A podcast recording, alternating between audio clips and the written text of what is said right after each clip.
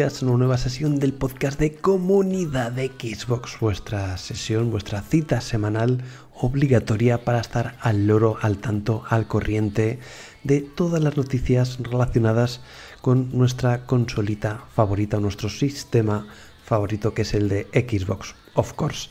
Y para ello, para comentar todo, para hablar de videojuegos y de lo que surja, tengo aquí al señor Albert. Albert, ¿qué tal? ¿Qué tal, amigas y amigos de Comunidad Xbox? Una noche más, un sábado más a este, a este podcast que, tenemos que decir, Mario, que estamos muy contentos, ¿eh? La verdad, con, con los números que estamos teniendo últimamente, tanto en Evox, que ya más o menos teníamos una comunidad fiel, y, y ahora en YouTube. La verdad que, que muy guay. Daros las gracias a todos los que nos estéis escuchando en directo o en diferido a cualquier hora del día. Y, y bueno, y esta semana, joder, esta semana traigo, traigo bastantes cositas, ¿eh? Ya después, ya, después del, del ring ya, ahora ya, ya vuelven a aflorar las cosas. Y, y, y bueno, técnicamente no he jugado, lo que sí que he publicado el análisis del, del Lost Judgment eh, de Kaito Files, el expediente de Kaito. Que luego hablaremos un poquito de él. Y la verdad que guay, contento. O sea, es como. Bueno, está muy bien. Y, y después he, he conseguido subir a primera división en el, en el PES. Bien, bien. Eh, está, el, lo del tema de las divisiones está guay. Tienes que subir como 10 divisiones. Te van pidiendo cada división pues conseguir X puntos, ¿no? En un, en un tramo de 10 partidos. Y cuando acabas en la última, en primera, es como si fuera el endgame, ¿vale? Ya no puedes bajar, porque las otras, como te pedía muchos puntos, me ha costado un poquito, porque tenías que hacer una racha muy buena. Conseguir 22 de 30 puntos en 10 partidos, son, son bastantes. Y, y luego, entonces ahora eh, hay un índice de valoración, como en un juego de, ranking, ya es, es como si fuera el endgame, y a partir de aquí eh, a ver quién es el mejor del mundo, ¿no? En, los de primera. Y bueno, justo he subido ahí, ahora a ver qué tal. La semana que viene informaré, a ver si me, me calienta mucho más el hocico. Y, por último, lo gordo, lo que luego hablaremos también largo y tendido. He estado jugando ya a esta Season 2 de, Halo Infinite con estos nuevos modos de juego y estos nuevos mapas que, bueno, no voy a desvelar mucho más porque ya, ya hablaremos de ello un poquito más adelante. Genial, pues nada, nos dejas en ascuas, en dudas, hasta después las noticias aquí en el podcast número 9x31. Y bueno, pues yo he estado jugando también a varias cositas, lo tengo aquí apuntado. Bueno, estoy viendo la lista de los logros y tal, porque es que si no, no me acuerdo de todo lo que he jugado. He estado toqueteando varias cosillas. Primero, me he pasado el Far Changing Tides. Lo tenéis en Game Pass. Es un juego súper tranquilo. Es un juego que, jugándolo aquí en streaming en directo, me quedaba sopa. Pero sopa de que hubo un momento en el que yo estaba con los ojos cerrados. Fue como, no, Mario, que estás en directo, coño, que eso no puedes hacerlo. Fatal, fatal. Es, eh, a, lo mejor estás cinco minutos, literal, cinco minutos, navegando con el barco sin nada más que navegar y ya está, si- si- sin ver nada más, porque es de scroll horizontal el juego, o sea, no, ves más que tu barco y, sentirte como que se va moviendo y, ya está, ¿no? Es, es muy tranquilo, te sumerges después con el barco, luego también, pues, como que vas poniéndole diferentes gadgets, diferentes accesorios para hacer algo nuevo, pero todo de una manera muy pausada, no hay peligros, los puzzles son facilitos de resolver, es un- un- una aventura zen, para quien le... No sé, a mí me encajó muy bien. Después de jugar al Tiny Tinas este, me encajó muy bien algo así tranquilito, pausado y bueno, llegando a los puntos donde tenía que llegar, los puzzlecitos y ya está. Lo he dicho en Game Pass, si queréis algo así, pues eso, ameno, ahí lo tenéis. Lo que no es ameno es otro juego que he estado analizando, de hecho veas, tengo ya el texto escrito, supongo que para el lunes, martes estará ya publicado, que se trata de Injection P23 Ars Regia. Es... Qué pena, tío. Es un juego eh, eh, de, terror clásico, es decir, como el Resident Evil 1 o 2, es decir, o- o los Silent Hill, ¿no? Esa cámara en tercera persona, el buscar objetos que, con los que resuelves puzzles, enemigos que si no tienen munición pues directamente corres, huyes de ellos. Y, y joder, pues bueno, el concepto está bien, está basado en un pueblo de Málaga, que ves el pueblo, tío, y está clavado, o sea, está... Joder, ves similitudes a un pueblo malagueño, pues con sus carteles, sus movidas, sus mm, señales de tráfico, todo muy, muy rollo español de, de pueblo clásico antiguo, ¿no? Que eso está guay pero todo como con criaturas por ahí, todo con un aspecto, eh, pues eso, creepy, lúgubre, lúgubre, lúgubre, lúgubre, lúgubre, pues eso, mola, pero luego eh, te planta el juego, tío, ahí en mitad del escenario y no te dice lo que tienes que hacer, ni dónde tienes que ir, ni qué cojones le pasa a tu personaje. Además, esto es la segunda parte que nos han dado, que, empieza eh, directamente, capítulo 9, como coño. Ponme al menos un resumen de lo que ha pasado en los ocho capítulos anteriores, ¿no? Un mínimo. Nada, capítulo 9, tira. Y, el no saber qué hacer, dar vueltas por la ciudad sin saber ni cómo guardar, sin saber ni, ni, para qué sirven estas monedas de un euro que he conseguido, sin saber eh, este pin para qué vale, frustra mucho, tío. Es que yo creo que cualquier juego tiene un mínimo de guía o decir, mira, pues necesito esto para llegar aquí. Algo mínimo, pero esto no, es que esto te planta, macho, y, búscate la vida. Y además, técnicamente no es muy bueno, los enemigos son asquerosos, son malos, son feos, feos en el mal sentido de eso, de que van a por ti, pero si corres un poco ya se cansan y vuelven a su zona de confort y ya te dejan en paz. Mm, le, falta chicha. La idea es buena y, mola la ambientación o, la, localización, pero luego el resto de cosas se me queda un poco corto, tío. Y qué pena, qué pena porque, joder, podrían haber hecho una segunda parte mucho más eh, bonita o más mainstream. No tan, tan, tan, tan de nicho que al final lo van a jugar cuatro gatos. Es una pena. A ver qué tal. Y nada, también está jugando a Trek to Yomi, el juego que le, he bautizado como el juego Defensa Chas Chas. No sé si te has jugado un poco a, Trek to Yomi. Eh, no, no, no, todavía no. Al menos los dos primeros. A ver, el juego se ve de escándalo. Es, es, la hostia. O sea, cada paisaje, cada paraje, cada localización es para, para hacer una captura. Tal cual. E, e, es, es increíble.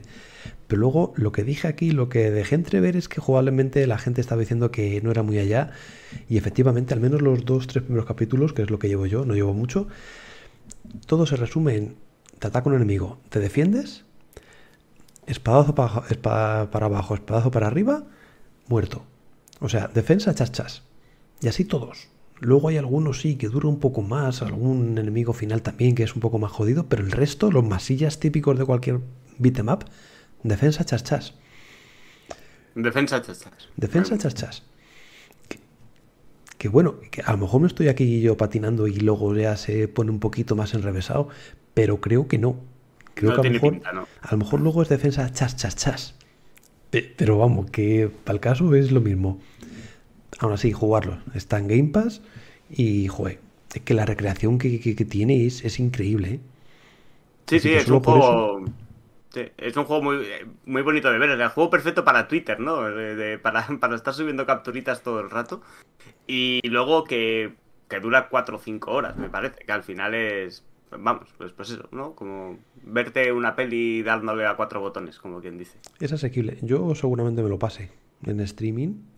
Porque yo creo que sí, que en 3, 4 vídeos se puede terminar el juego. O sea que mm. va para adelante. Ah, y por último, Uh, también he empezado el Super Mario Odyssey. ¡Ostras! Bueno, ¿y qué uh, tal? 180 eh, Energy Lunar de esas. ¿Ya? ¿Te está explotando el cerebro o qué? ¿Me, está explotando el cerebro? Es muy bueno. Hay? ¿eh? un montón. Es muy bueno, ¿eh? Está muy bien. O sea, me gusta cualquier ambiente. Hay juegos que cuando cambio de mapa, como, uff, ahora aprenderme no lo, No lo habías empezado, ¿no? ¿no? ¿no? habías jugado, ¿no? Vale, vale. ¿Aún no has, has, llegado a Nueva York ya? Sí. ¿Has hecho el trozo de la canción? Sí. Que, hay fuegos artificiales y toda la pesca. Está muy bien, muy bien, muy bien. bueno, la canción de la banda sonora, la que hacían en anuncios. Ese trozo, joder, yo lo tengo guardado en la memoria todavía. Está muy bien. Y además, eh, cómo saca Nintendo la chorra, sobre todo al principio, ¿eh? Cuando empiezas en esa isla con la catarata y tal, te ponen el Tyrannosaurus Rex en plan, mira lo que puede hacer la Switch. Toma un T-Rex. Sí, sí.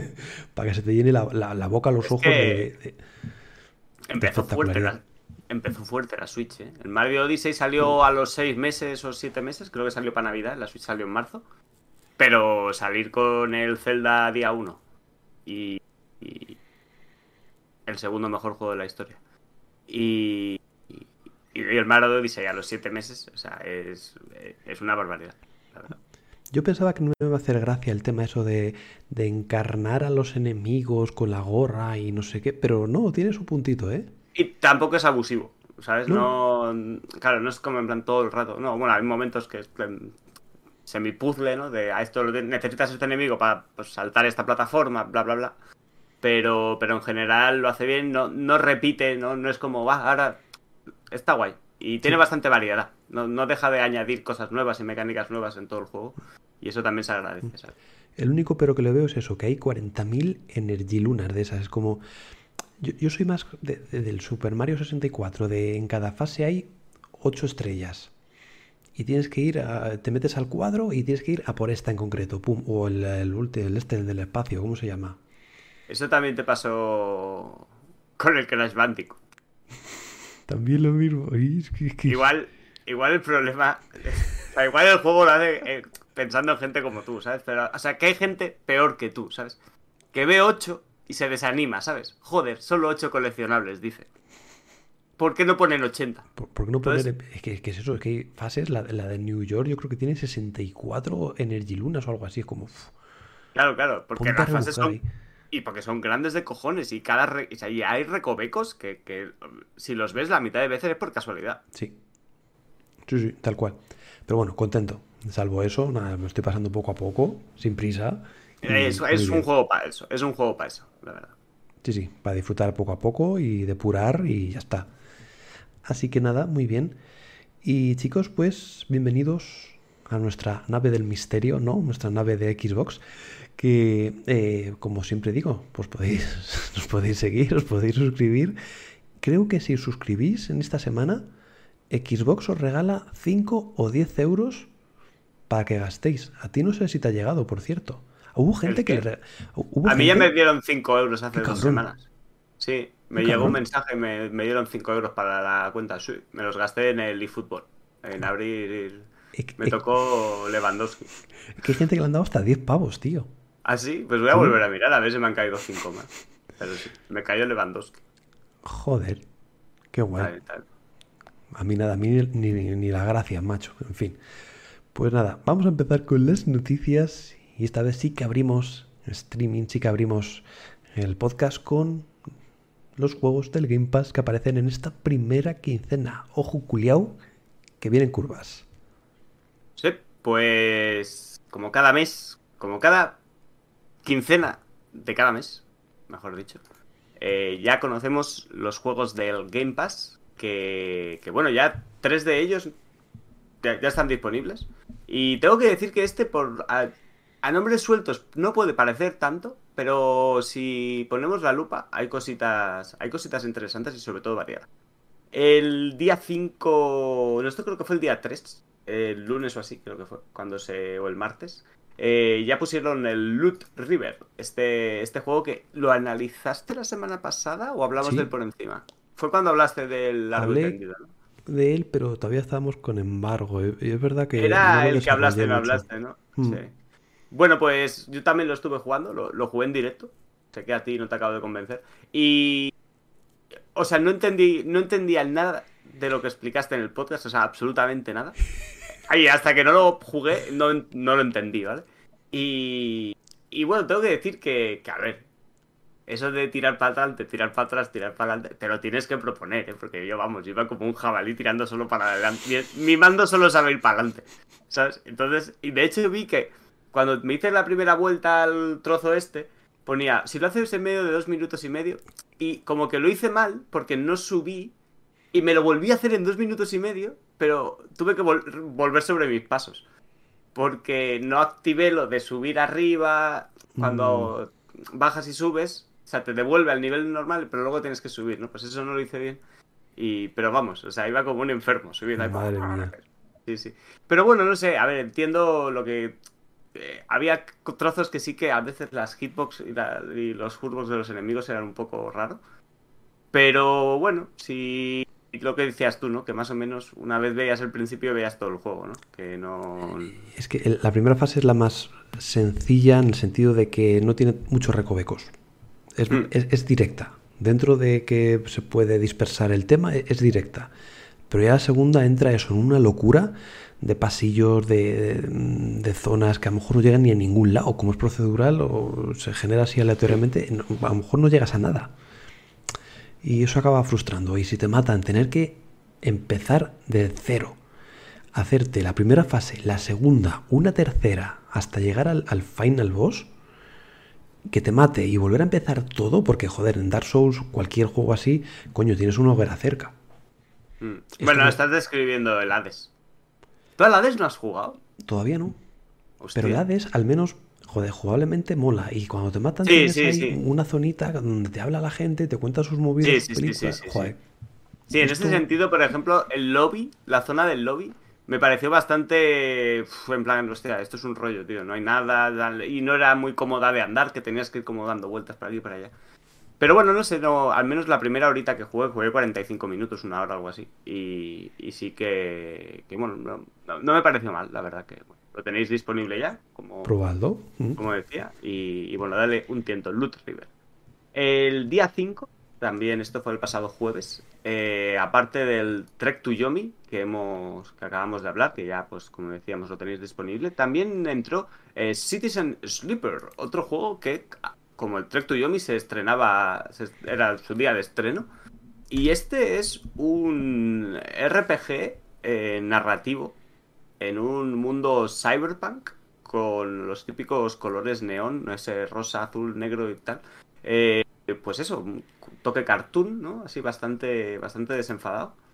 Que no sé si has visto algo de él más allá del tráiler o, o Este lo has probado o alguna cosa. Lo mencioné la semana pasada, los lanzamientos, sin saber que Mm. Game Pass. Y debe molar porque debe ser que eso tú eres como una especie como de polizón en una nave espacial, una zona así muy rollo futurista, y como que tienes que eso, buscarte tus aliados o medio, no sé si es hackear la palabra, pero bueno, como que tienes que hacer tus eh, ñapas por ahí para pues, permanecer oculto o salir airoso de las situaciones, todo eso, con un carácter muy, muy conversacional, muy RPG, de mantener conversaciones y tal. Puede estar bien. Yo no descarto jugarlo en PC tranquilamente. Porque mm, me ha dado buenas vibras. Sí, sí. Bueno, continuamos con el próximo martes, que lo confirmo, si el martes 10 de mayo recibimos no uno ni dos, sino tres nuevos jueguitos.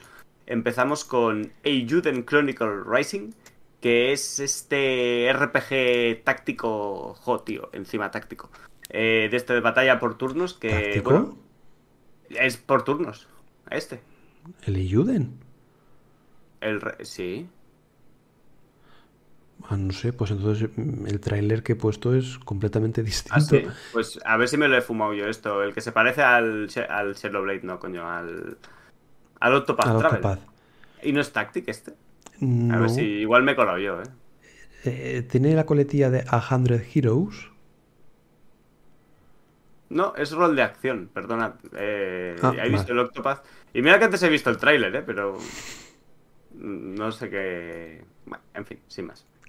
Disculpad. Te perdono. Es, es un RPG de action. Que bueno, con este. Con este. escenarios en 3D, ¿no? Bueno, en 3D. Con profundidad. Y, y estos personajillos en 2D pixel art. Que la verdad que. es- bueno, es que yo qué sé. Es el, es el Octopath Traveler, la verdad. Tiene. Es un juego visualmente muy chulo. Así que tendremos que ver cómo. Cómo va en lo jugable, ¿no? Si, si por los ojos va a ser divertido de jugar, yo creo que este le voy a dar una oportunidad. Quiero ver cómo me divierte lo jugable, así que nada, el próximo martes. eh, seguramente, Mario, si no lo quieres hacer tú, ya digo yo que de este voy a hacer un directo yo. Me, lo voy a empezar en directo y, y vamos a ver qué tal. No sé Mm. si tú lo tenías por ahí pendiente o algo. Sí, además ya se puede predescargar. Claro, es que hay dos. El, el A Hundred Heroes, que es el rollo Octopath por turnos, ta, ta, ta, y luego está el, el Rising, que es el que sale ahora, que debe ser el prólogo. O, sí, creo que es precuela este. Precuela, sí. Y, es más acción. Eh, pasó lo mismo como con el Final Fantasy, el, ¿cuál fue? El 13, que sacaron una especie como de prólogo que era rollo beat'em up, pixelado, todo guarro, y luego lo que es el juego tocho, ¿no? Pues esto más o menos por el estilo. Para que os hagáis una idea más o menos de, de por dónde va la vaina. Pero bueno, muy, muy bonito también, aunque no sea un juego de RPG como conocemos a Antiguo Sonza, pero te piensas una un RPG que te, ya te entona para lo que viene después en el 2023. Correcto. Eh, cambiamos de tercio bastante. Esta vez uno de estos jueguitos que a ti te gusta tanto, Mario, una visual novel. Un Dangan Rompa. Nunca sé cómo se dice esto, macho. No sé si lo digo bien. Dangan Rompa 2. Eh, Goodbye Despair Anniversary Edition. Este no sé si será, eh, pues bueno, la segunda parte del juego que ya tendrá como tres o cuatro años o los que o, diez. Eh, que ya llegó la primera vez que llega, el año pasado o este mismo año, principios de Yo año. Creo que este mismo año, ¿eh? Puede ser, ¿no? Que ya habíamos comentado una noticia, sí, que se estrenaba esta saga clásica de las consolas de Sony, de las portátiles también, etcétera. No sé si Nintendo. Puede ser, pero me suena más de las de Sony. Pues nada, ya si os mola la visual novel de corte japonés, eh, ya, ya sabréis que este es un indispensable, si no lo habéis jugado ya en otras plataformas, así que aprovechad y dadle un tiento. Y, ya por último, el día 10, recibimos este juego que yo me había confundido con otro, que, que creo que era de Ubisoft, el que yo te decía, pero bueno, el que estamos hablando es This World of Mine Final Cut que también, eh, como sus dos predecesores, llegan todos a consola, PC y Xcloud. ¿Y de este, cuál era este entonces que me has dicho antes, Mario, fuera del micro? Este ha tenido mucho revuelo estos días porque precisamente va de, tema de la guerra, pero no eh, somos unos civiles, no tenemos que sobrevivir pues, a toda la guerra que, está alrededor nuestro. Entonces, como que estamos en edificios derruidos, tenemos que eso, pues apañarnos como buenamente podamos con lo que tenemos, con los recursos que hay.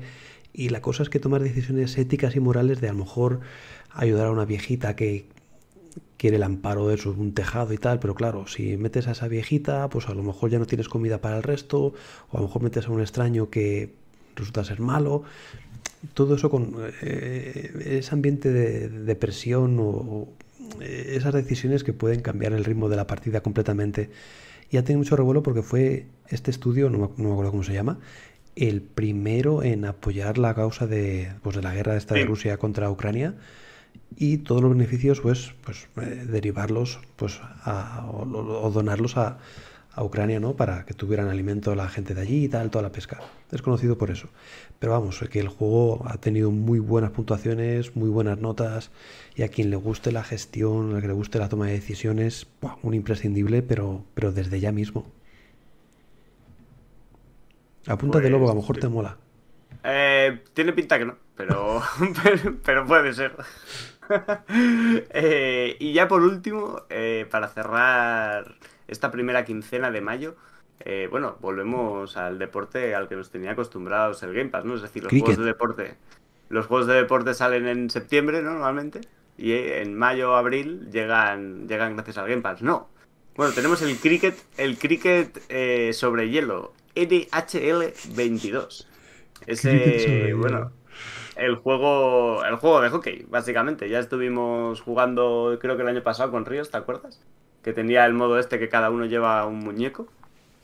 Y, bueno, pues eso, yo os lo recomiendo mucho. Aunque no sepáis de hockey, creo que es relativamente fácil entenderlo. Y tiene el modo este, en el que os hacéis como un club, ¿no? Y cada uno lleva un muñeco. Que es divertido, la verdad que, con colegas si tenéis la oportunidad, pues aunque no sepáis, en poco tiempo, yo qué sé, tío, con la, con la A la pasas y con la X tiras, O sea, pues, ahí te vas moviendo a izquierda a derecha, haces penaltis, te expulsan, Está, te pegas, puedes pegarte a puñetazos. Eso mola, eso mola. Eh, pues eso, ¿no? Tiene, tiene sus cositas. Es, el deporte por excelencia. Debería ser tu deporte favorito. Tiene lo mejor de, los deportes y lo mejor del fighting, tío. Sí, sí, yo, yo me pasé, coño, eh, hace como dos años, lo que estuvimos jugando bastante. O sea, nos subimos ahí los muñecos y tal, sí, sí, sí. pero bueno, yo qué sé, es que al final no, no, no me da, no, no, me da, no puedo jugar a más juegos de, de, deporte, sobre todo. Y esto es todo.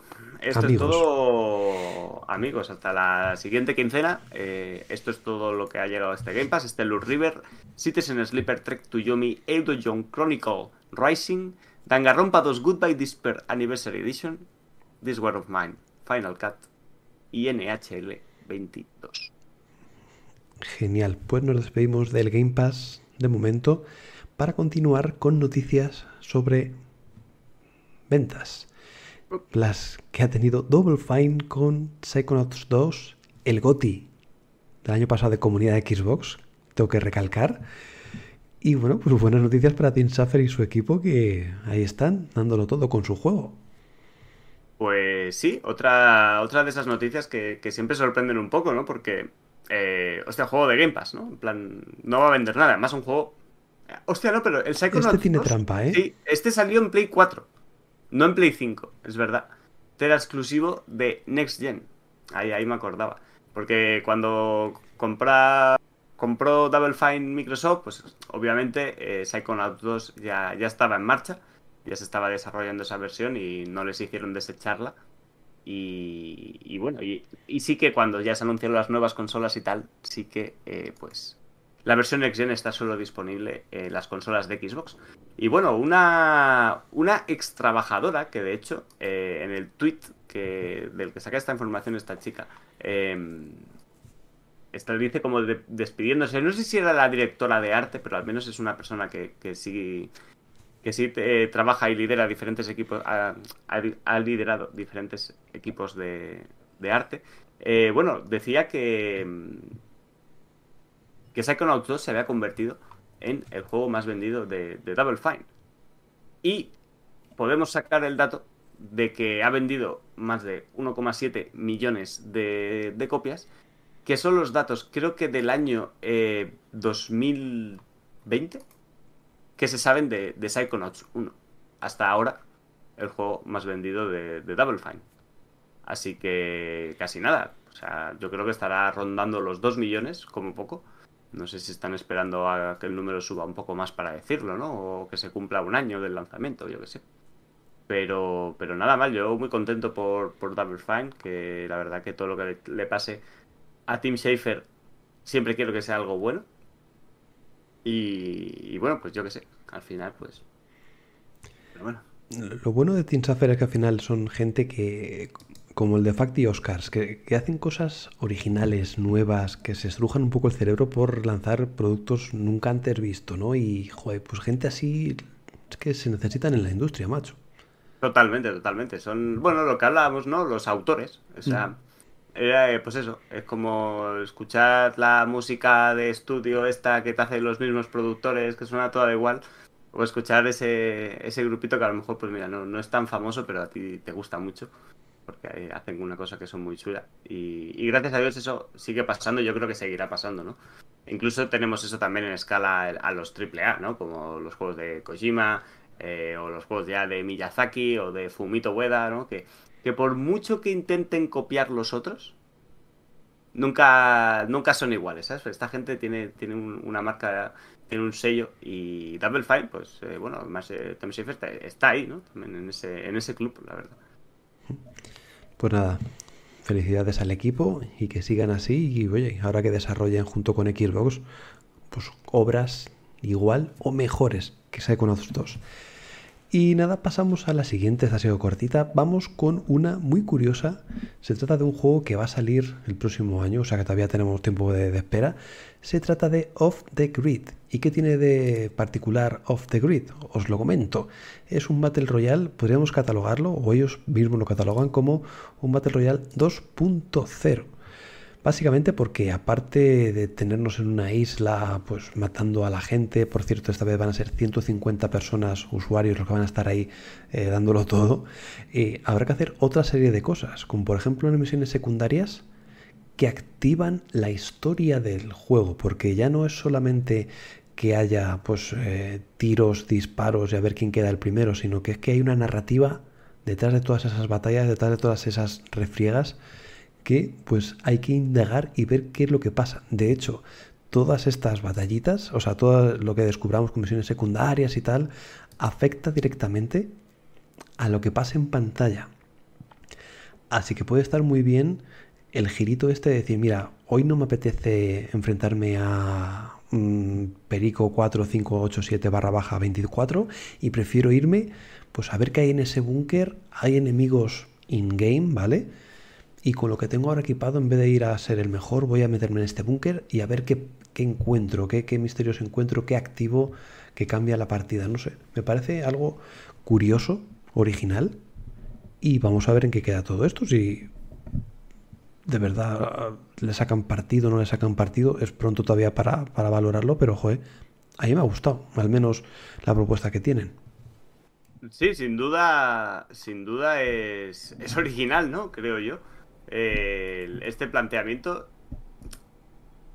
tengo me, me, despierta bastante curiosidad saber cómo, cómo, cómo, va a ser eso viable, ¿no? Porque al final es como que 150 personas vamos a estar jugando la misma partida, ¿no?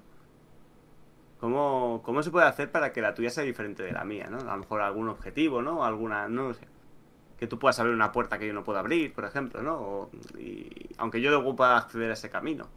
Mm, no lo sé, me, despierta curiosidad. Y si el gameplay está medio bien, ¿sabes? Que es como todo, ¿no? Si, si, si el gameplay al final, porque yo creo que los Battle Royale, eso es es básico, ¿no? Porque al final si no, no estás cómodo disparando o tal, haciendo esta... O sea, básicamente jugando, eh, lo van a tener lo van a tener un poco complicado, pero al menos no han querido hacer lo mismo que hace todo el mundo. Y eso ya es de aplaudir. ¿Y tenemos fecha para esto?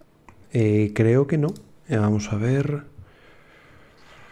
No, 2023. 2023, ¿no? Sí, 2023. Next Gen, nada de mm, One X, ni Play 4, ni nada. Next Gen pura y dura. Así que bueno, vamos a ver.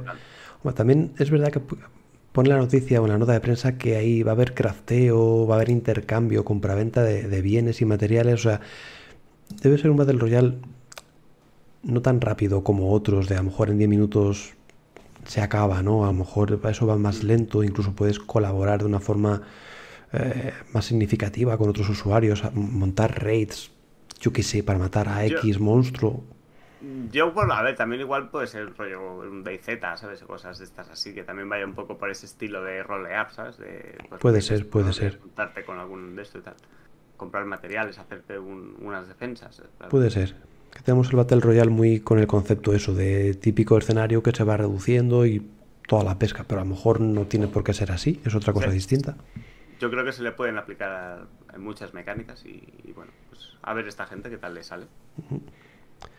Perfecto, pues terminamos la ronda de noticias con una que no atañe a Xbox como tal, pero que ha sido importante y yo creo que merece la pena que nombremos en el podcast y es Embracer Group, este, este, esta empresa, este, esta nueva entidad. ¿no? Este. Eh, sí, que, que, ha absorbido a Square Enix y unos cuantos más por una cantidad irrisoria de dinero. Yo, yo no entiendo nada, tío.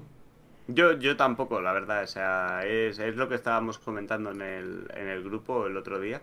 Eh, bueno, vamos a comentar primero la noticia. Que es que, bueno, que Square Enix eh, se ha deshecho, básicamente. No, no, creo que, Embracer Group la haya comprado, sino que la ha vendido eh, Square Enix, ¿no? Por lo que parece. Por lo que parece el movimiento.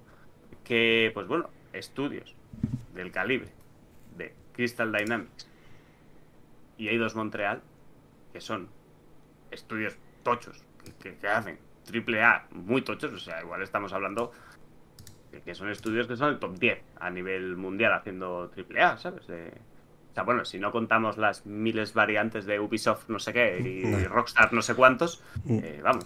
De hecho, permíteme poner esa imagen por ahí. ¿Sí? Que la tengo aquí. Pong.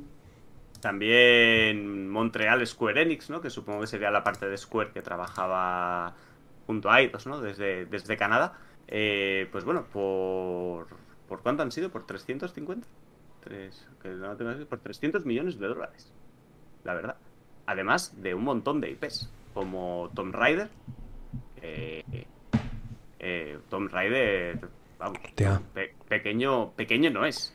Deus Ex, que aunque los juegos no hayan sido un éxito de ventas, en plan así que hayan pegado un boom. Son muy buenos juegos.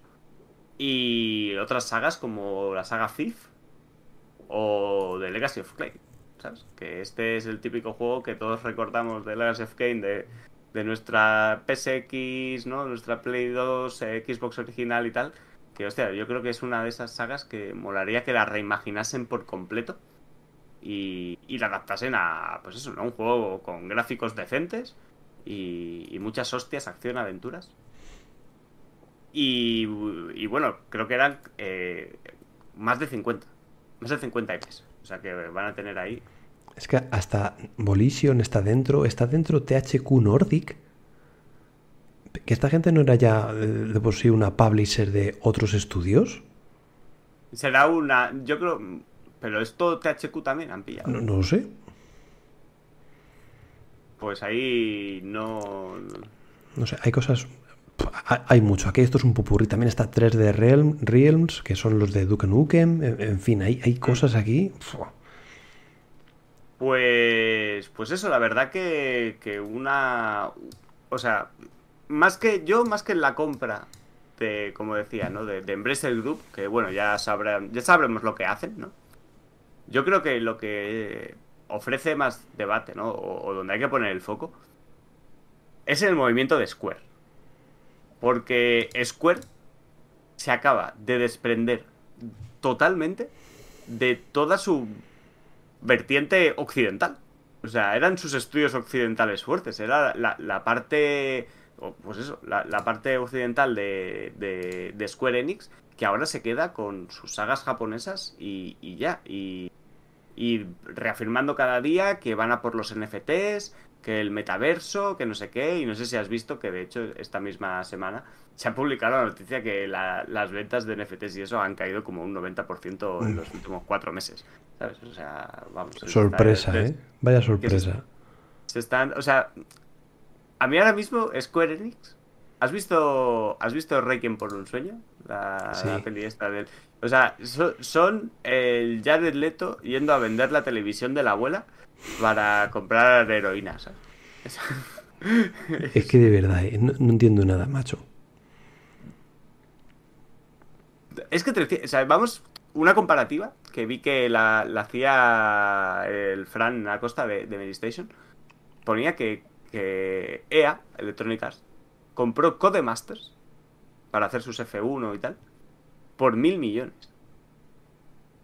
Y todo este pack de locos que, que, que ac- que acabamos de nombrar, por 300. El Humble Bundle. de- de- El Humble, el Humble Bundle de los estudios, no sé. eh, yo creo que a, a Phil lo pillaron echando la siesta. A Phil, a Phil lo pillaron echando la siesta y, y se le ha escapado, la verdad. Porque vamos, o sea, Phil, Phil decía: toma 500 millones y quédate con el cambio. o sea, Pero así tal cual, ¿eh? tal cual, tal cual. No sé. Movimientos muy locos y, y espero que Square Enix sepa lo que está haciendo. Es verdad que últimamente está un poco de, de capa caída y a lo mejor no está pasando un buen momento.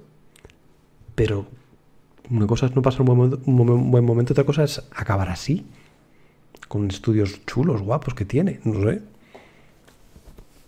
Sí, sí. Ellos verán. Bueno, ya los de. ¿Cómo se llaman los del Hitman? Eh, ay. Eh, que no me sale ahora el nombre, macho. Eh, Me sale Eidos, pero Eidos no es. No. No, eh. eh, IO Interactive. Eso. Ah, I- IO Interactive fue, ¿cuánto ahora? Tres años o así, más o menos, ¿no? Que también que se separó de Square, luego le compraron la. IP, la IP del propio Hitman, ¿sabes? Y ahora ya están haciendo otro estudio occidental, que ahora, que estos creo que son suecos, que tienen un estudio aquí en Barcelona, de hecho, hace un año o así un estudio aquí en, Barcelona, al lado del Parkwell, tú, poca, poca broma. Y, y bueno, y eso, que, que da cosita, ¿no? Ver cómo Square, hostia, eh, lo siento, se debilita, porque ahora mismo no, no sé qué ganan, o sea, ganar no ganan, o sea, 300 millones, es lo- como dices tú, como no sea para sanear cuentas, eh, no sé qué van a, bueno, o eso, a invertir en NFTs y todas esas mierdas, ¿no? Le- les ha salido, les ha salido el, CEO un Crypto Bro y ha dicho a tomar por culo tirarlo todo por la borda. Y... Pero bueno, no sé. Bueno, es que los NFTs. Hace poco también hubo una noticia referente, no, no tenía nada que ver, a Ubisoft con el último este. Este shooter también suyo táctico, ¿cómo se llama? El Gorrecon. Que ya no iban a hacer contenido para Gorrecon, pero que bueno, que, que iban a estar ahí creando NFTs o los NFTs que pues, podían seguir usándolos como joder. Es que, es que la gente compra un, NFT para un juego ese juego se queda caduco porque ya no hay más contenido que hacen con ese NFT, es que no, no pueden hacer nada, tío. O sea, Te lo tienen que habilitar en otro juego. ¿sabes? eso sí le sale de la polla al estudio, claro, que no Claro, siempre. claro, claro, claro, claro, claro. Ahí está, ahí está. Si no es una skin más, mucho más cara, y te la venden por. pa- para lo mismo. En fin. No Ya, sé. ya, ya lo has definido bien. Y, y yo creo que, no sé, eh, si esta gente quiere hacer eso mismo, ese símil, pero con Square, con sus juegos o con sus movidas y... No lo sé, tío. No lo sé ni es que ni me importa, tío. Es que, es que me, me importa tampoco el NFT. Qué asco me da todo. En fin, que nada, que en Breath el Group, que no, nos- no sé, nos quejábamos al principio. ¿Te acuerdas de hace, yo qué sé, 5 o 6 años? Que decíamos, joder, Tencent, mira Tencent, cómo va Tencent, va Pero, petadísimo, pero va Embracer Tencent. Group es más, es más grande que Tencent, ¿eh? Por eso es como, joder. Sí, sí, sí. Que el ¿cómo otro día se vio, no sé si la has puesto por ahí, ¿no? Pues se vio una gráfica, ¿no? De como un quesito, ¿no? En plan, como cuántos estudios tenía cada uno. Sí, sí, ese, ese puesto. Y. Ya vale, y ese era eh, Xbox, o sea, Microsoft y Tencent eran Embracer Group, básicamente, ¿sabes? O sea, una, una locura. Pero bueno, a, a lo que yo voy, como ya para ya cerrado el tema, eh, es lo que decía, que no sé cómo aplicará esto a, a los estudios en sí, si ahora tendrán incluso más libertad ellos mismos, o, o eso es para lo bueno y para lo malo, como en plan, como vais a tener más libertad, pero como vayáis a la mierda, aquí no os rescata nadie. Yo chapo esto y buena suerte, ya vais cada uno a vuestro sitio no sé cómo yo, la gente está en Bracer Group, eh, estará, porque al final yo que sé, Microsoft es una empresa de hardware, ¿no? Le interesa también ese ecosistema, ese quedar bien de, de- de puertas afuera para vender más software, para crear marca, etcétera.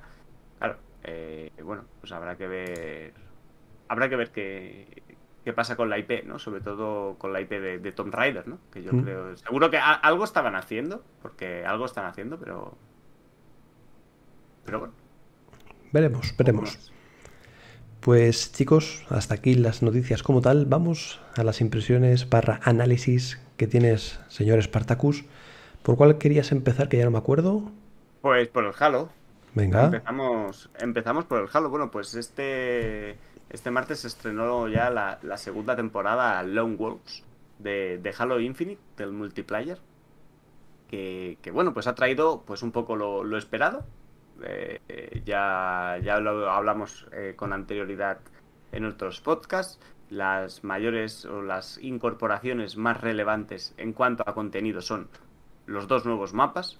Eh, no me acuerdo cómo se llama ninguno de los dos ahora mismo, pero, pero son dos, uno grande, uno pequeño. Ya, ya lo desarrollaré un poquito más ahora. Y los modos de juego, ¿no? Básicamente, aparte de que han redistribuido un poco las listas, han añadido nuevos modos de juego como el modo eventual que solo estará en la temporada Último Spartan en pie, que es el que le he dedicado más tiempo. Y luego el Rey de la Colina, ¿no? Que básicamente es una zona en el mapa que se va moviendo y hay que capturarla durante ese rato, ¿no? Entonces eh, va por puntos, ¿no? O sea, cada uno lo va rellenando su barra cuando está encima de la colina y el que la completa, ping, cuenta como un punto, ¿no? No, no te la puedes robar, tienes que llenar toda tu barra, cada equipo la suya. Que bueno, no está mal, pero es un juego, un modo de juego que si no jugáis con colegas eh, o con alguien que os podáis comunicar y el otro equipo sí, Mm, estáis, está. estás jodidísimo. Que es un poco lo que me pasó a mí en las tres partidas que me eché. Que una la gané porque los demás eran más malillos, pero en otra era, era inviable ganarla. Y bueno, sin más. Y, y el nuevo pase de temporada también, que el pase de temporada, pues eh, como novedad que eh, ahora ya te incluye en los premios de los 100 niveles del pase de temporada los créditos suficientes como para poder comprar el próximo en noviembre. Así que bueno, pues en fin, sin más. No, Yo creo que igual caen antes en una skin que me guste y ya volveré a pagar el próximo cuando toque. Y, y bueno, un núcleo de armadura nuevo que viene con la... O sea, porque recordemos que las armaduras que te pones tú y que te tuneas van por núcleos, ¿no? O sea, tú todo lo que te toca va a un núcleo en concreto, ¿no? Que es el tipo de armadura que puedes llevar. Entonces en esta eh, creo que te la daban al nivel 5 del pase de batalla. Ya puedes empezar a equiparle cosillas y tal. Y también ha venido un eventito aleatorio de estos. Que, aleatorio, perdona, eventual, que no sé cuánto tiempo estará, la verdad no me acuerdo. Pero trae consigo 10 eh, niveles que se pueden subir, que te dan unas recompensas pues, exclusivas de este evento, es totalmente gratuito para todo el mundo. Que van ligadas, ahora vamos a ir al modo eh, último Spartan en pie, Last Spartan Standing en inglés. Eh, este modo es una variante del modo desgaste, que el modo desgaste era un modo eh, también eventual que se añadió durante la temporada 1, en el que cada equipo, en este caso cada jugador, porque este modo es un 12 jugadores, todos contra todos, no, no hay equipo, juegas totalmente individual, en el que tienes 5 eh, vidas. Te pueden matar, cada jugador nos pueden matar cinco veces. Cuando te matan en la última vida, eh, ya no puedes jugar más, estás eliminado. Y queda una bola tuya de experiencia. Y dirás tú, hostia, de experiencia, sí. Porque en este juego, toda la puntuación que haces tú, de disparar, o sea, de matar, hacer una asistencia, etcétera, toda esa puntuación se va acumulando. Y vas desbloqueando mejor equipo. Es decir, ¿sabes la, típica partida del Counter-Strike esta que primero empiezas con la pipa, luego ibas pasando todas las armas? Pues tiene un aire a eso, está bastante guay. Empiezas con la pistola eléctrica y la pistola normal. Cuando matas, consigues 100 puntos, es decir, una baja, eh, ya te ponen la trituradora, que era esa que era como un revólver que hacía ¡pam! ¡pam! Y te quedas con la eléctrica, ¿no? Digamos que la última se va se va quitando, ¿no? De... Se va quitando. Luego te ponen el rifle de asalto. Luego... Entonces, cuando ya tienes mil y pico puntos, que ya hay tenido que matar un poco, ya es cuando llega el momento de la escopeta. Entonces, con la escopeta ya... Eh... ¿Por qué? Porque a medida que avanza la partida, a la gente le van quedando menos vidas. Entonces, claro, la peña ya va jugando más a Marrategui, ¿no? Y entonces, tener escopeta o no tener escopeta eh, es bastante importante llegar a... Creo que son los 1100 puntos que hay que llegar, 1150. Y porque si no estás, si no llegas con esa final de partida, estás jodido. Porque ya la peña va agachadita ahí comiendo pared. Porque nadie se quiere asomar. y, mola porque, bueno, como todos los Battle Royale, ¿no? Si llegas con opciones al final, ¿no? Pues los últimos momentos de la partida son, son, tensitos. son, tensos y, y, son divertidos. Y además, durante toda la partida van cayendo drops de, de o invisibilidad o sobre escudo. Entonces, bueno, si te vas moviendo y te caen al lado o lo que sea, lo pillas y, hombre, eso, ayuda, te puede... hombre, de hecho, os invito a que vayáis al, directo que estuve, que estuve haciendo. Creo que estuve jugando como una hora y cuarenta, pues yo creo que eso fue como a la hora y media por ahí. La partida que gané, que, o sea, estaba como todo estaba en mi contra y, y en los últimos dos minutos, como te explicaba antes, fue, o sea, me cayó la la sobrearmadura, me puse la sobrearmadura, maté a uno, tal no sé qué, luego va, me cayó el invisible y con el invisible me puse ahí, pillé a uno por detrás y, o sea, bueno, básicamente pillé a los dos por detrás por ponerme en invisible en el, o sea, vamos, era como en el momento que tuve que hacerlo me dio para matar a los dos. Sí, fue súper épico, la verdad. Y bueno, este modo eh, tiene la particularidad que solo se juega en el mapa nuevo grande. Este modo, si juegas este modo, siempre es el mismo mapa. Entonces, claro, el mapa nuevo grande lo he jugado un millón de veces. Porque casi todo el rato he estado jugando a este modo. Ya me lo conozco bien, la verdad que me mola bastante. Y he jugado en el modo Victim Battle para probarlo con vehículos y tal. Y tengo que decir que con vehículos está guay y no, pero creo que es un modo. O sea, un modo, perdona, un mapa que realmente se ha hecho mucho pensando en este modo. No sé si me explico. Entonces no sé. Sí, seguramente cómo puedan o cómo puede encajar este modo en la propia estructura de otros mapas grandes, pero eh, me gustaría verlo también y tengo que probarlo un poco más este mapa, como decía, en el modo de los vehículos y tal, aunque bueno, no... Como decía, me ha gustado más en este modo. Y el otro mapa que jugué también es un mapa, el mapa pequeño, el 4x4, estoy jugando unas pocas partidas también. Y este es un tiene bastantes niveles eh, que enseguida, pues, o sea, eh, hay como si fuera una, zona interior, como un patio interior o algo así, con varias estructuras que te pueden estar dando de abajo arriba, de arriba abajo, no sé qué. hay- es bastante entramado, abierto y cerrado, eh, bastante cerrado en sí. Pero, no sé, es, que es difícil de explicarlo, la verdad, el, el mapa pequeño. Pero mm, me ha gustado bastante los modos que he jugado. He jugado en ese asesino y al modo de, del rey de la colina. Y bueno, pues, pues que decía, poco más. Está guay, el juego sigue siendo increíble, o sea, es, eh, el juego es la puta hostia. El contenido del Season Pass, tengo que decir que a mí la nueva armadura eh, es como muy robótica, ¿sabes? El, el, el ejército nazi, el que iban como con el lanzallamas, estos que iban así Sí. un poco con esa armadurota, Sí, sí, con hombreras grandes, el casco así como redondote. eh, Pues eso, un poco, un poco así. Y no es muy guapo, ¿sabes? No es muy bonito. No está mal, pero, pero yo qué sé, no es que digas tú, ¡fua! ¿Cómo mola este? ¿sabes? Y y bueno, lo bueno que mira, ya arrancan con un evento de 10 niveles que te da pues skins para armas, etcétera y tal, eventual esta semana. Si van metiendo eventillos de esto cada dos semanitas y tal, o cada semana, pues bueno, pues te van teniendo por ahí. Pero. Pero se me antoja complicado aguantar con estos seis meses. Sinceramente. A lo mejor hay alguna sorpresa ahora de cara al showcase.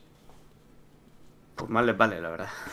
Porque, porque se me antoja. Ya os lo digo, o sea, el juego sigue siendo. O sea, de verdad, es un. Sí, es un jugablemente, puto- es, es un puto 10. Es 10 un puto 10. 10. Es un puto 10. Pero. Seis meses. Ya. Eh, la, la realidad en el mundo en el que vivimos no es esta. No pinta mal, la verdad. Pinta mal. Así que poco más que añadir. Ya me gustaría dejar, os iba a poner esto como, como pregunta de la semana, ¿no? Que, que- cuántos de vosotros eh, habéis vuelto a, Halo Infinite con motivo, con motivo de esta de esta segunda temporada, porque como decía, ya, ya hay motivos para volver, porque vas a jugar a cosas nuevas, modos nuevos, mapa nuevo, o sea, coño, vuelve. Y, y bueno, y, y- y qué pensáis de esto, ¿no? Si ya estáis cansados, Claro, dos o preguntas. decís, "Hostia, Básicamente son dos preguntas. Primero, si has vuelto y segundo, ¿cuánto tiempo vas a estar? bien, bien acotadas, esas dos. Me quedo con esas dos. Así. Y bueno, vamos a ver qué tal. No pierdas Sí, la fe, no yo- pierdas la fe. Yo, Albert, yo- coño. yo no, o sea, a ver, o sea, yo voy a seguir jugando cada puto día, pero porque yo soy un puto enfermo que me encanta el Halo. Pero entiendo, entiendo la gente que se iba. O sea, de decir, es que ya no me. no sé, es que, es que yo estamos hablando que el primer pase de temporada me lo saqué en menos de un mes. Y, y jugando relativamente normal. O sea, tampoco era. Estaba jugando 40 horas a la semana, ni 20. No, coño, además que tú eres un tío con trabajo y tal, que, que no eres un estudiante que tiene todas las tardes Claro, del mundo claro. mundial. Y, y este, en este voy, he echado, me he echado dos veces el por dos de experiencia, porque siempre me lo he hecho al principio de cada cuando empiezo a jugar. Y ya tengo nivel 14, me parece, ¿sabes? O algo así de- del Season Pass. Que, que voy a. Que voy a buen ritmo. Y bueno, pues, pues po- poco más que añadir. Si quieres, saltamos. Venga, pues hacemos un salto mortal con tirabuzón y vamos al Japón de los Judgment, o más bien al DLC que has estado analizando estos días o estas semanas, porque ha sido largo de pelotas. Bueno, no sé si es largo de pelotas, el juego en sí o también este DLC. Bueno, explícanos. Sí, claro. Aquí me ha pasado eh, dos cosas. Y una os la voy a adelantar. eh, no es un spoiler, pero. Si como yo teníais miedo de decir, ay, es que me voy a, acabar de pasar el juego, que no me lo había pasado, eh, porque el, el DLC está ambientado después del juego, se supone. Pero es que no tiene absolutamente nada que ver con el juego. O sea, si no os lo habéis acabado y lo queréis jugar porque decís, uy, estoy en el juego, eh", pues, eh, pues dale, sí, no, sí que está aparte, pero bueno. No, no tiene absolutamente, absolutamente nada que ver, ni se nombra nada de la, De la de trama la trama principal. principal del juego, absolutamente nada. Es una expansión. Mira, de hecho, es que este, eh, este de Kaito Files es una expansión de las de antes. O sea, literalmente es una expansión de las de antes. Tienes Kamurocho. Eh, de hecho, bueno, la, la historia, eh, pues como el nombre indica, ¿no? No- Nos pone en el papel de Kaito, el, el compañero de, de Yagami-san, ¿no? De- del, del protagonista de la saga Judgment. Que, de hecho, no sé si te acuerdas que hubo problemas con el tema de la agencia de, de modelos, la, bueno, la agencia de representantes que lleva al, al Yagami, con el tema del actor y el porta PC, que decían que igual se acababa que fuera ese tío Yagami en la saga. Pero bueno, el protagonista no hace absolutamente ni un segundo de acto de presencia en el juego, ni siquiera su voz. Eh, Cuando te comunicas con él, que solo pasa una vez, lo haces a través de, del chat de- del móvil.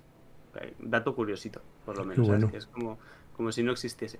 Pues eso, eh, Yagami está fuera de la ciudad y Kaito, Kaito está ahí en Kamurocho a su bola, ¿no? En plan, oh, bueno, tal, voy a quedar con un colega para tomar algo y tal, ¿no? Lo típico, ¿no? Que llamas un poco pues a los coleguitas tuyos de, de la historia, ¿no? Y, y ¡pam! Aparece un, un señor un tanto ajetreado eh, para pedirte que por favor te, te hagas cargo de- del caso que él te propone, ¿no? Que es localizar a una chica. A una chica que ha sido dada por muerta. Científicamente. En plan, como, esta chica está muerta. Pues bueno. eh, no sé si esto se... No lo voy a considerar spoiler, porque no creo que sea spoiler, porque es un poco la, la base de la trama, ¿no? Pero bueno, este señor es un, es un señor rico, un empresario rico, que está pues eso, ¿no? esperando a su mujer porque él cree que, que las causas de la muerte de su mujer no son del todo claras y él piensa que la mujer pues ha podido ser secuestrada o tal no sé qué y bueno y tal. ¿Cuál es la sorpresa de Kaito? Que esa chica es el antiguo amor de su vida, la novia con la que estuvo viviendo unos cuantos años y, y ya había perdido el contacto porque, claro, Kaito era un miembro de la Yakuza. Eh, de hecho, eh, cuando, cuando empieza el primer Judgment, eh, él ya está fuera de la Yakuza porque él ya es el ayudante de, del Yagami en, el- en el- en la agencia de detectives. Pero todo el rato pues se va haciendo referencia a, su vida como Yakuza a lo largo, a lo largo de los dos juegos. Y en este, pues todavía eh, recopilamos, o sea, perdón, eh, rebobinamos un poquito más y también conocemos un poco, pues, esta, esta faceta de la vida de Kaito, ¿no? Entonces, todo el DLC, eh, a partir de aquí ya sí que no voy a explicar más porque la trama es bastante sensible a spoiler. A partir de qué pasa con, o qué ha pasado con la mujer y con otros personajes, la, exmujer- la exnovia, perdona que diga, de, de Kaito, y con otros personajes que, bueno, que pues como es habitual en la saga, eh, van eh, enredando más la trama, eh, con giros de guion por aquí, aparece este otro por allá, ahora este se muere, ahora este no sé qué, y todo muy misterio y serie detectivesca, pues como, como ya lo que, lo que veníamos encontrando en, en la saga. O sea, simplemente es más contenido, ¿no? Como decía, ¿no? A mí me recuerda a las típicas expansiones de antes, ¿no? Era como, mira, tres misiones más, cuatro misiones más, ¿no? Y jugablemente, aparte de controlar a otro personaje, todo igual, ¿no? Quiero decir, Sí, no hay- es... sí, Nada. sí, no. Ahora, sí, ahora vamos a ir. Eh, para mí, la- en la parte de la saga Judgment, una parte súper importante es el combate. Eh, sobre todo ahora, más que nunca, ahora que la saga, eh, la saga Yakuza como tal se ha pasado al combate por turnos. Entonces tiene este combate de acción rítmico, ¿no? Como si fuera un fighting 3D. Y, y bueno, Yagami eh, tenía tres estilos de lucha cuando arrancó el juego, que era el del el de la grulla, que pegas un poco más así, como haciendo movimientos más oscilantes para pegar a varios enemigos y tal, el del tigre, que era enfocado al combate uno contra uno, y, el de la grulla, que se centraba mucho en hacer esquivas, agarres, pam, pam, parar un poco así a lo Bruce Lee, ¿no? Que estaba bastante guay. Pues eh, Kaito estrena dos estilos de lucha totalmente nuevos, ¿vale? Porque Kaito es- un poco. Esto es como Michael Scofield y, y el Lincoln Barro, ¿no? En Prison Break, claro, Kaito es el Lincoln Barro, es, es- es el puro músculo, es un toro, ¿no? Entonces tiene el, el estilo de lucha camorrista, que es básicamente ¡pam! Gancho por aquí, puñetazo por allá, los coge, les hace el suplex, ¿no? Se llama eso cuando lo cogen ahí y se tira, eso es como la llave esa, ¿no? De, de la, del MMA. Y, y bueno, pues es, es, bastante. Es el estilo estándar, ¿no? Muy, muy violento, muy como, como es Kaito, ¿no? Que la verdad que está bastante guay. Y tiene, pues todas las animaciones son propias, tiene sus propios movimientos y ex para pegar a los enemigos cuando están contra una pared o cuando están atontados en el suelo, etcétera. Y luego tiene el estilo de lucha colosal, que este es bastante divertido y está bastante Beyond Broken, ¿vale? Este, básicamente, tú en el, supongo que en el Yakuza igual puedes coger cosas del suelo, ¿no? Un cono, sí, sí, sí, una silla, una señal, ¿vale? Pues este se basa en eso, ya solamente con pegar, si hay un objeto al lado, ya directamente lo coge, ¿vale? Y entonces empiezas a dar hostias a saco, pero con, con el objeto que cojas. Y también pues hacer agarres, tirarlos contra el suelo, pegar embestidas, como si fueras un, un maldito Godzilla, ¿sabes? Y, y está muy guay porque, a diferencia de con el Yagami, con este puedes coger motos. O sea, no bicis. En el, con el Yagami puedes coger una bici, con este puedes coger una scooter, ¿sabes? Y entonces le tiras la cabeza. Dios. Como hace, cuando haces el EX con la scooter, a los bosses le- les vuela una barra de vida entera prácticamente. A diferencia que haces un EX con un cono y le quitabas el 10%, y por la misma barra, si tienes una moto en las manos, pues. Ay, que eso o pesa, sea, pesa un poco más. Está, en ese sentido está muy guay. Y bueno, la verdad que a diferencia de, de, pues con el Yagami, ¿no? En la saga de Judgment, pues aquí sí que a nivel jugable, pues pues te- encontramos este combate totalmente diferente. Que bueno, eh, también tiene menos animaciones y menos cositas. eh, hay una barra propia de progreso, ¿no? Que vas desbloqueando habilidades, movimientos y X y, y- y etcétera. Cuando, con los puntos de habilidad estos que ganas, ¿no? Pero claro, es como una cuarta parte de lo que es con el juego normal, con las habilidades de, de, de Yagami, del protagonista. Pero bueno, se agradece. En, ese sentido, en ese sentido es divertido, se agradece. Eh, y, y bueno, y por el otro lado, también le quieren dar una vuelta de tuerca a las misiones detectivescas. Que para mí es un poco la parte en la que eh, el juego menos brilla. Tampoco son muy pesadas. Nos hacen. Nos quieren hacer creer o hacer ver que. Que el Kaito tiene como sentidos de animal, ¿vale? Entonces, como también tiene muy buen oído y muy buen olfato, ¿vale? Que yo en el juego, sinceramente, no creo que se haga ninguna referencia, pero bueno. Ellos nos quieren vender la moto y nosotros se lo compramos porque la verdad tampoco hay que ponerse tan quisquilloso con esas tonterías. Entonces, a- había algunos momentos, cuando estabas en el juego, que los momentos de investigar una escena del crimen, ¿no? Entonces tú mirabas los recovecos y decías, ah, pues mira, eh, aquí hay una mancha de sangre, ¿no? Lo típico. Ese sería como el sentido de la vista, ¿no? El que ya estaba. Entonces nos añaden el del olor y el olfato, que básicamente nos pone un filtro en el que se ven como las ondas de sonido un poco así y el otro, los olfatos, un poco como si fuera la visión bruja esta, ¿no? El modo detective, ¿no? De, tan Sí, clásico sí, este de, sí, de todos los juegos. Entonces, bueno, pues esto se le saca más provecho para los cuatro coleccionables que hay distribuidos por las callejones de Kamurocho. Ahora los gatos los pillas con el, con el oído, por ejemplo. Los tienes ahí escondidos, pues ahora cuando escuchas el miau, pues ya te pones en ese modo, pones a buscar, te ve el gato y te da un coleccionable, ¿no? En estas cositas.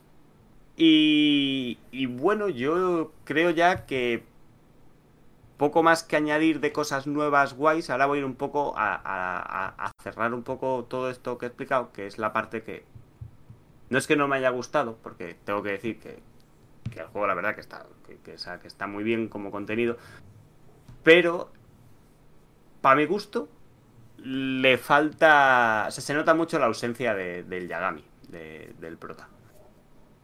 Y no le quiero echar la culpa al Kaito, porque la verdad que la historia está guay, la, la trama mola, se gira, da vueltitas, está chula.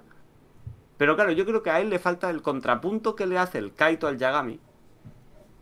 Ese contrapunto le falta al propio Kaito ahora. Claro. Porque un personaje secundario que tiene bastante importancia en la trama, que si habéis jugado un poquito ya sabéis quién es, eh, no llega a ese nivel, porque tampoco tiene que serlo, ¿no? Porque el otro es el puto protagonista, y el segundo, el Kaito, también mola. Y luego los otros secundarios que hay tampoco salen mucho y tampoco...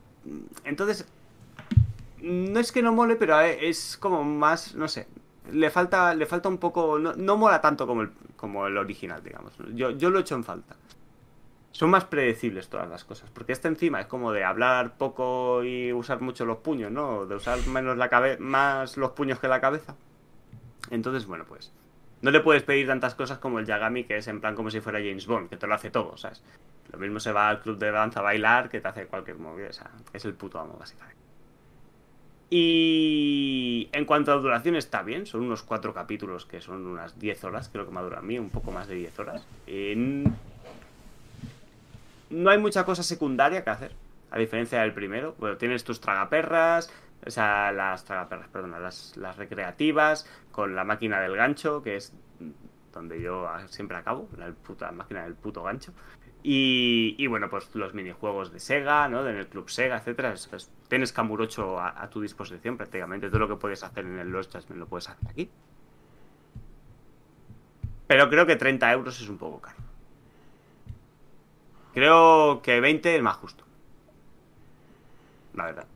Sinceramente. Me sabe mal tener que ser yo el que valore que, que tiene que valer eso. ¿Sabes? Como que quién soy yo para decir lo que tiene que valer eso. Pero creo que 30 euros. Sí que se han pasado, ¿no? yo creo que también a, raíz de, los últimos DLCs tochos que valen 30, 35 pavos si me apuras.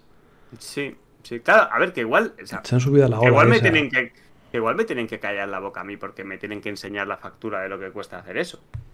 ¿Sabes? Y decirme, mira, chavales, que hacer esto nos ha costado tanto dinero. Ya, pero es que 30 euros es medio, medio juego. Es la, mitad de 60. Euros es, es que 30 euros es medio juego ya. Y 60 Mario era un juego hace 10 años. Eh, hace 5 son 70 y hace 3 son 80 ya. pero no es coña. Eh, pero no, no es coña. Eh, pues eso, que, sí, que yo creo que por 30 euros, tío, está pica, la verdad. Mm, está guay, como digo, pero no está ni a la altura del primero y no sé. O sea, yo, por ejemplo, 30 euros para que os hagáis una idea, ¿no? Lo comparo. Eh, era lo que costaban los dos DLCs. Los dos. Del The Witcher 3. Que eran el primero valía 10. El primero valía 10. Que era historia. Que era la puta hostia. Dentro del juego. Con una zona que no se había explorado. Pues te medían ahí un cacho de historia y unas misiones en una zona que estaba. que no habías pasado mucho por el mapa. Y luego el segundo era la puta zona esa que parecía Italia, ¿sabes? Que era un pedazo de mapa, pues, tío. Y ahí había contenido que flipas, tío. Y contenido esas 10 horas te duraba el primer DLC, que eran 10 euros, tío. Y el otro con un mapa nuevo y todo nuevo y tal, hostia. Está feo comparar, porque está feo comparar, no son los mismos juegos. Pero vamos, The Witcher no es un indie, precisamente. Pues nada, ahí está el dato. Si os gusta mucho, mucho, mucho, mucho los Justmen, pues valorarlo y si no, siempre podéis esperar que seguro que en alguna ofertilla, no a más tardar, porque estos juegos bajan bastante pronto el precio de sus cosas y tal, pues lo tendré más barato seguro. Y nada, pues muchas gracias señor Albert por tus impresiones y vamos corriendo, corriendo a los lanzamientos de esta semana. Me toca hablar un poquito a mí, me preparo Pongo esto por aquí, pongo esto por acá. Por cierto, tengo que pedir perdón porque creo que los primeros 20 minutos de podcast tenía el volumen súper bajo. Sorry si me estáis escuchando en YouTube y aquí en directo porque creo que no se escuchaba muy había muy mis intervenciones, pero bueno, ya está solucionado. Y vamos a lo que tenemos disponible del 9 al 15 de mayo. Empezamos, como hemos dicho, con el Eiyuden Chronicle Rising, que este sale en Game Pass y este, por supuesto, que lo recomendamos. No he puesto lo de Game Pass, pero sale en Game Pass. Seguimos el 10 con This War of Mine Final Cut. Ya también hemos hablado de él. También un recomendadísimo. Seguimos 11 del 5, Souls of Madness. Un roguito, un roguelike de un mago que tiene que, pues eso, a base de magias y rollo como disparos, ¿no? Como que lanza disparos como bolas de fuego, de hielo y tal. Puedes matar a los diferentes enemigos y si nos matamos vuelta a empezar. Para quien le guste, no se ve mal, no se ve mal, puede estar muy interesante. Seguimos el 12 con Infinite Links. Este, este es el de Kenko. Fuera, el Kenko de, del mes. Fuera. Tachadísimo. Es que esté tachado. Muy mal. Seguimos el 12 con Flipping Cactus. El cactus flipado. Típico juego 2D, pixelado, donde tú eres un cactus que tiene que enfrentarse al, a, la mafia, no, al ¿cómo se dice? Al cártel mexicano. ¿Cártel? ¿Cártel? Cártel. sí, cártel, ¿no? Cártel mexicano. pues eso, tema de droga mm, y hay un cactus por ahí por medio partiendo la pana.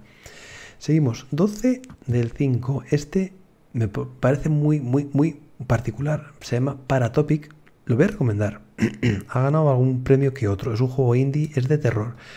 Pero es un terror, eso, rollo también clásico, como si fuera un juego de la Play 1, con esas caras completamente como pixeladas que, de verdad puede estar muy bien, porque jugando con esos, esos, gráficos hacen una historia, una ambientación muy, muy chula.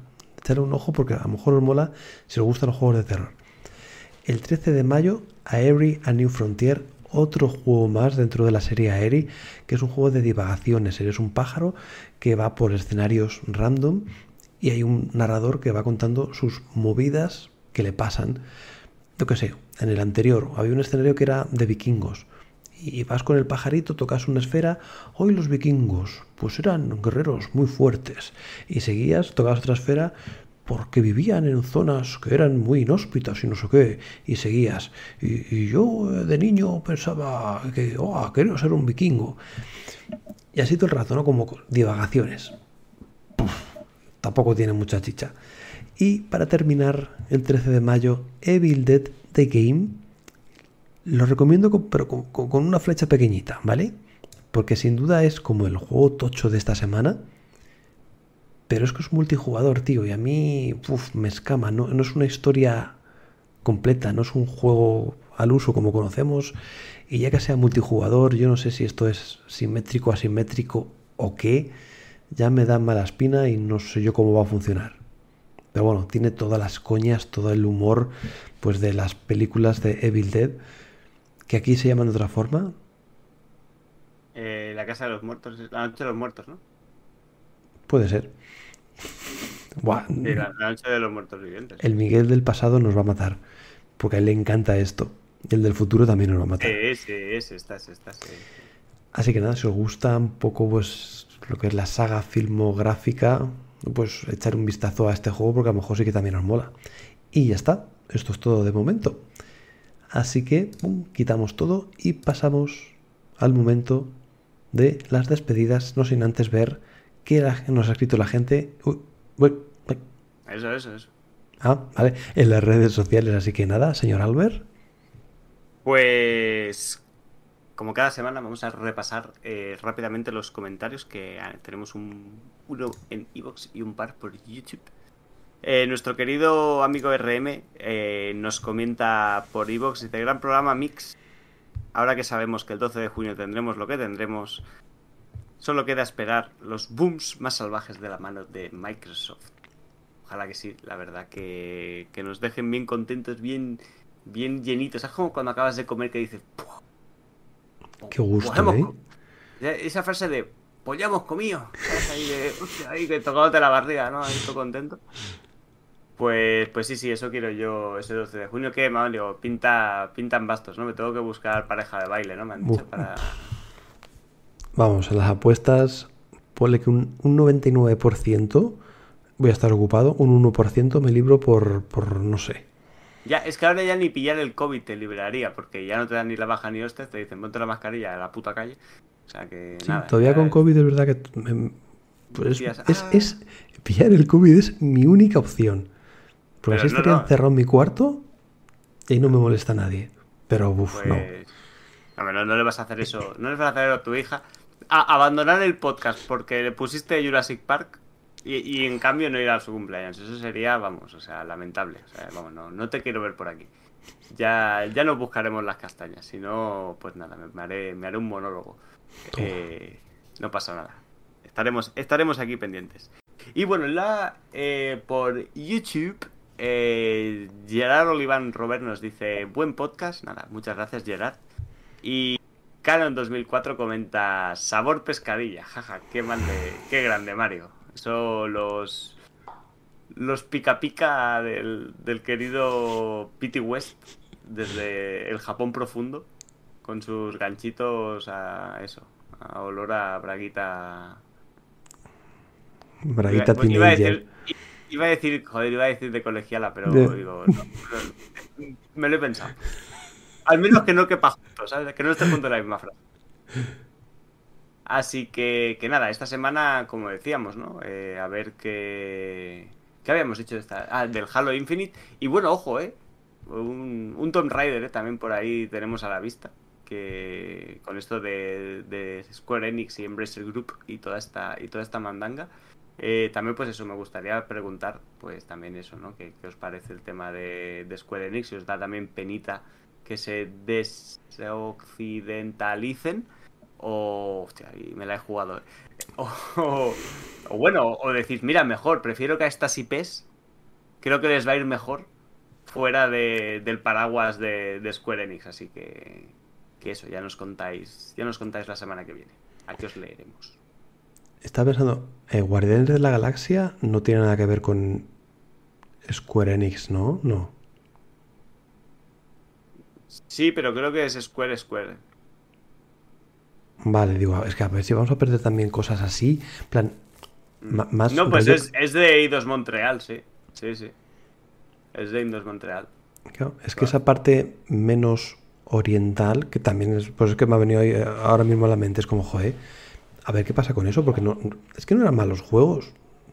No sé, bueno, No, se ve que fue bastante batacazo en ventas, ¿eh? El, el, el Guardians of the Galaxy. vaya. Mm. Maldito Avengers. Mira lo que ha conseguido. Sí, sí, sí. Bueno, pues nada, ¿algún comentario más por ahí, señor? No, ya lo, ya lo tenemos por esta semana. Pues entonces vamos con las despedidas reales, 100% real, no fake. Pues, señor Spartacus, un placer tenerle por aquí. Le dejo que siga matando a otros Spartans con la con el Halo Infinite. ¿Cómo era? Eh, joder, los Wolves estos, lo, lo he puesto antes. Los Lone Lone Wolves, Wolves. los lobos solitarios. Y nada, un placer tenerle por aquí. Pues nada, como siempre, agradeceros que este ratito que hemos, que hemos pasado aquí juntos. Y nada, esta semana no traía nada muy, muy interesante, pero voy a cerrar eh, bueno, el tema abierto que dejé la semana pasada. Mario, te lo tengo que volver a recomendar. Eh, mírate Jujutsu Kaisen, está súper guay, tío. La... Ah, bueno, claro, es que yo la vi en Crunchyroll, tío, no sé dónde la podrías ver. A ver, a ver, ya estoy pagando, eh, yo ya. Has- ya se ha pasado. Sí, sí, pero es que son cinco pavos o algo así solamente y, y está muy bien, la verdad. Sí, pues estamos siguiendo viendo animes. A ver, ya, ya pagué una temporada. Cuando vi Naruto Shippuden ya lo estuve pagando y cuando lo dejamos de ver, que vi que no lo usaba, pues dije, bueno, pues ya está, me lo quito. Pero ahora pues, estamos viendo diferentes, que hay un montón para ver que teníamos apuntados ahí.